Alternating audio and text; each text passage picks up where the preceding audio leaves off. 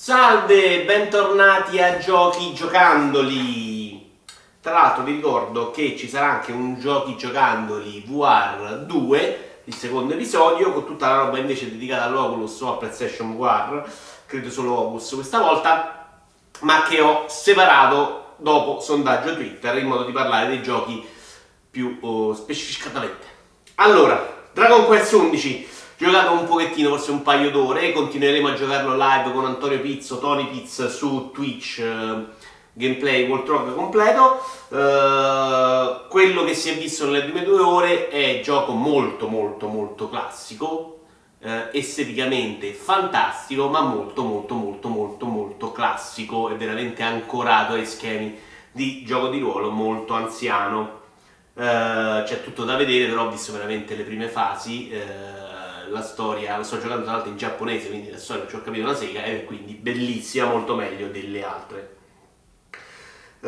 2 secondi ho provato anche Darkest Dungeon per PC, non mi è dispiaciuto per niente, e quindi ho deciso di prenderlo per Switch, scatolato perché così lo pago di più, e quindi basta, non vi parlo d'altro.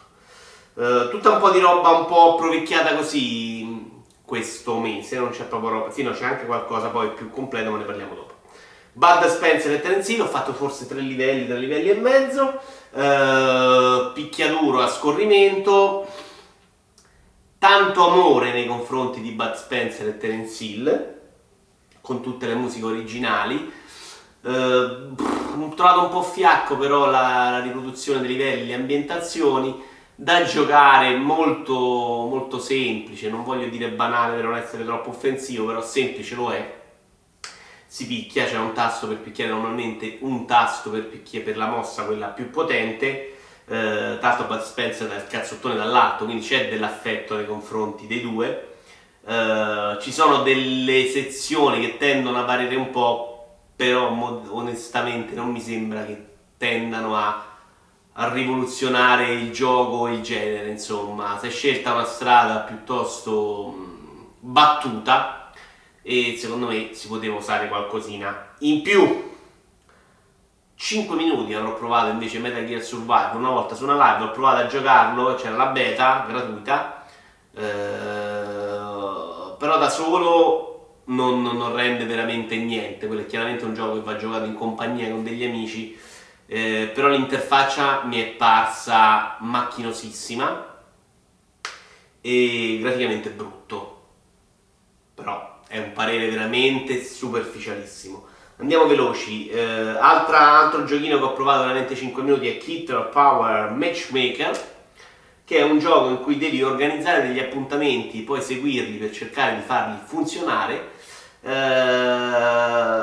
C'è qualcosina di simpatico al suo interno, qualche trovata anche un po' ironica, però è proprio una strozzata. Speravo, quando lo comprai in qualche offertona di Steam, adesso non ricordo, speravo ci fosse più ironia e più voglia di schiacciarsi sopra. C'è, però secondo me non a sufficienza. Però non è impossibile che rimetta su qualche volta per farmici 2 risate. Di Assassin's Creed Origins ho giocato invece il DLC Gli Occulti, che è il primo del Season Pass, è un DLC molto grande con un nuovo pezzo di mappa. È un pezzo di mappa piuttosto banale, non c'è niente di particolarmente interessante, e poi nel dentro ci sono le classiche missioni, insomma, che c'era in Assassin's Creed Origins. Non mi è sembrato rivoluzionare niente, non mi è sembrato particolarmente centrato, messo a fuoco, in cui si aggiunga null'altro a quello che c'è già, semplicemente si alza un po' il tetto, il capo massimo del livello, si trovano armi nuove, si fanno nuove missioni, in cui uno stronzo messo a caso ti chiede di fare una cosa di cui non te ne frega niente. Ma è un po' tutto Assassin's Creed Origins così. Discorso diverso invece per la missione di Final Fantasy, che è gratuita ovviamente ed è uno speciale di collaborazione dei giochi. Ce n'era stata anche una di Assassin's Creed all'interno di Final Fantasy, e questa invece è proprio una minchiata, perché semplicemente arrivi in un posto, ci sono degli obelischi, aspetti l'ora, gli tiri delle frecce e vedi un personaggio di Final Fantasy XV che arriva da te dopo che delle cose spaziali passano nel cielo e non si sforzano nemmeno di giustificarle, insomma, perché nell'antico Egitto c'è sta roba fuori di testa. Dopodiché lui ti lascia un'arma Ciao a tutti a casa, è finita la missione. Cominciamo ad andare alla roba più, un pochettino più giocata, DLC di Mafia 3. Mentre stavo giocando una sera vedo la scatola di Mafia 3, la prendo in mano e dentro ci trovo il Season Pass, che mi ero completamente scordato di avere, e invece l'avevo perché avevo preso la Limited, quella col vinile. Mi rimetto sui 3 DLC di Mafia 3, ne sono usciti 3. Ce n'è uno che è molto bello a livello di trama, perché parla di una sorta di setta, c'è una ragazza un po' trattata male, insomma. Ci hanno provato ad aggiungere delle cose, in uno c'è da ricostruire tutto il locale, quindi c'è una parte manageriale. Fondamentalmente anche qui si tratta di piccole variazioni sul tema rispetto a Mafia 3. Mafia 3 però a me era piaciuto molto. Anche se è molto grezzo, molto sporco, cioè le critiche che avete sentito su Mafia 3 secondo me sono sensate, non si può dire che sia un gioco bello, perfetto, però la parte sparacchina secondo me la fa abbastanza bene, l'ambientazione, trovi i momenti della giornata in cui sembra anche molto bello. Io riesco a divertirmi abbastanza con questo tipo di gioco, I 3 DLC non sono tutti belli allo stesso modo, soprattutto l'ultimo, quello che io ero convinto fosse in Vietnam, ma in realtà è su un'isola dall'altra parte della città, insomma, che è banalotto, però si spara fondamentalmente, niente di particolare, ma in linea di massima se vi è piaciuto Mafia 3 vi piaceranno anche questi 3 DLC. Uno è molto bello a livello di trama. Dandara non mi è piaciuto invece, e sapete che ho fatto una sessione di gioco e non so se farò la seconda, perché c'ha questo sistema di controllo in cui devi puntare per saltare attorno all'altra parete, e questo va bene, si sopporta, anche se la levetta di Switch non funziona secondo me perfettamente, alcune volte si sbaglia per colpa sua. Il problema di questo gioco è che non sai mai dove cazzo andare. C'hai una mappa che è bruttina, che non capisci mai esattamente dove sei, e quindi devi andare a caso nella mappa per trovare la fase successiva da fare. Questo è uno dei pochi motivi che mi fanno mollare i giochi. Anche Hollow Knight, che ho riprovato a prendere la seconda volta, perché mi piace tutto di Hollow Knight invece, mi piace lo stile, mi piace il combattimento, mi piace... Sto coso che devo andare in giro per la mappa senza sapere dove cazzo sto veramente andando, io non lo sopporto. E quindi a me Dandara mi ha rotto i coglioni, soprattutto perché poi quando rinasci lì ci sono gli amici che ricicciano, abbastanza una scheda rottura di palle. Se muori perdi le anime se non te le vai a riprendere, quindi devi anche cercare di andare sul posto dove sei morto senza rimorire, altrimenti perdi tutto anime, insomma, con delle gemme, qualcosa che guadagni che ti serve poi per upgradare il personaggio.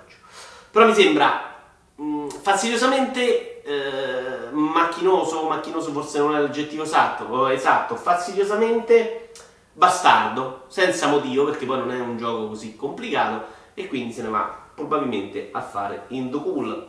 Diverso invece Celeste, che è più stronzo nelle fasi platform, di Celeste sono forse al 4° livello, è più stronzo sicuramente, è una sorta di Super Meat Boy mischiato a Andy Snag, quindi hai la possibilità di attaccarti a muri come Andy Snag, e poi c'è queste fasi di salto a schermate. Super Meat Boy forse non era tutto a schermate, Super Meat Boy avevi dei momenti in cui camminavi a schermate fisse, invece questo, ed è molto bello perché devi ragionare sul livello, cioè un design del livello, e tu devi capire esattamente come arrivare nella parte successiva di questo livello. Si muore tanto, è bastardo, anche qui la voce dizionale di Switch secondo me ci mette un po' del suo, però fondamentalmente è tutto molto bello, le schermate chiaramente sono velocissime, quindi stai lì, muori, ci provi, e a me così tutto sommato piacciono. Non è detto che io riesca a arrivare alla fine e non mi incazzi troppo prima, però fino adesso sto andando avanti, mi piaciucchia, non ci dedico 700 ore della mia vita, ma mi diverto. Ultimo gioco di questa lista, ci avevo messo anche Kingdom Come Deliverance, ma lo proverò stasera in diretta su Twitch, quindi voi l'avrete visto questo video domani e probabilmente troverete su Twitch il video di me che provo per la prima volta Kingdom Come Deliverance. Ho ripreso in mano quando mi si è rotto il PC Xenoblade Chronicles 2, ero a 25 ore e l'ho finito in 91, nella disperazione totale perché non mi ha fatto impazzire, io non ricordo cosa avevo detto l'altra volta. Fondamentalmente fa tutto benino, quindi il combattimento è piacevole, secondo me non ha un picco esagerato, ma è comunque piacevole, non sono mai fastidiosi i combattimenti. e ha tutta una serie di cose che comunque puoi anche saltare se ti danno fastidio, oppure se ti ci dedichi sono molto profonde. Quello che ho trovato veramente secondo me bruttino è l'aspetto proprio dozzinale delle ambientazioni, dei personaggi, anche Gladius, che sono questa sorta di personaggi che si accompagnano agli esseri umani. Ce ne sono una parte che sono veramente fatti con l'accetta, però ha un senso che siano fatti l'accetta perché servono proprio come carne da macello da mandare in giro, e poi ci sono quelli buoni. Secondo me neanche i buoni sono particolarmente ispirati, così come la trama, di cui ho sentito parlare anche benissimo. Mi sono letto delle interpretazioni che mischiano tutti i tre giochi della saga, e quindi un pochettino potrebbe migliorare, però secondo me anche come è raccontata è una roba veramente pesante, lenta, con sti filmatoni, con sti super sentimenti. A me non mi ha mai preso, e ricordiamolo, il primo invece mi aveva fatto impazzire anche a livello della trama.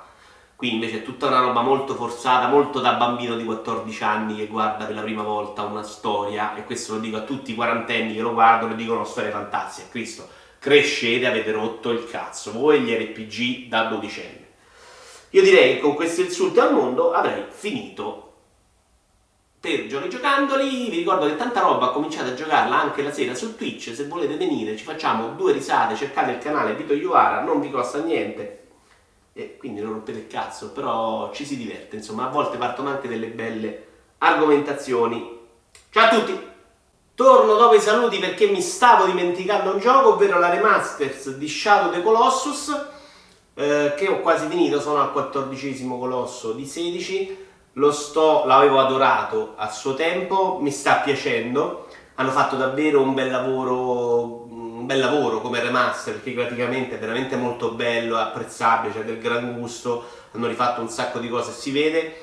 È ancora bellissimo andare in giro, vedere questa mappa fantastica, che è una mappa vuota, che ripeto è ancora più bella di quelle riempite di 1000 pupazzi.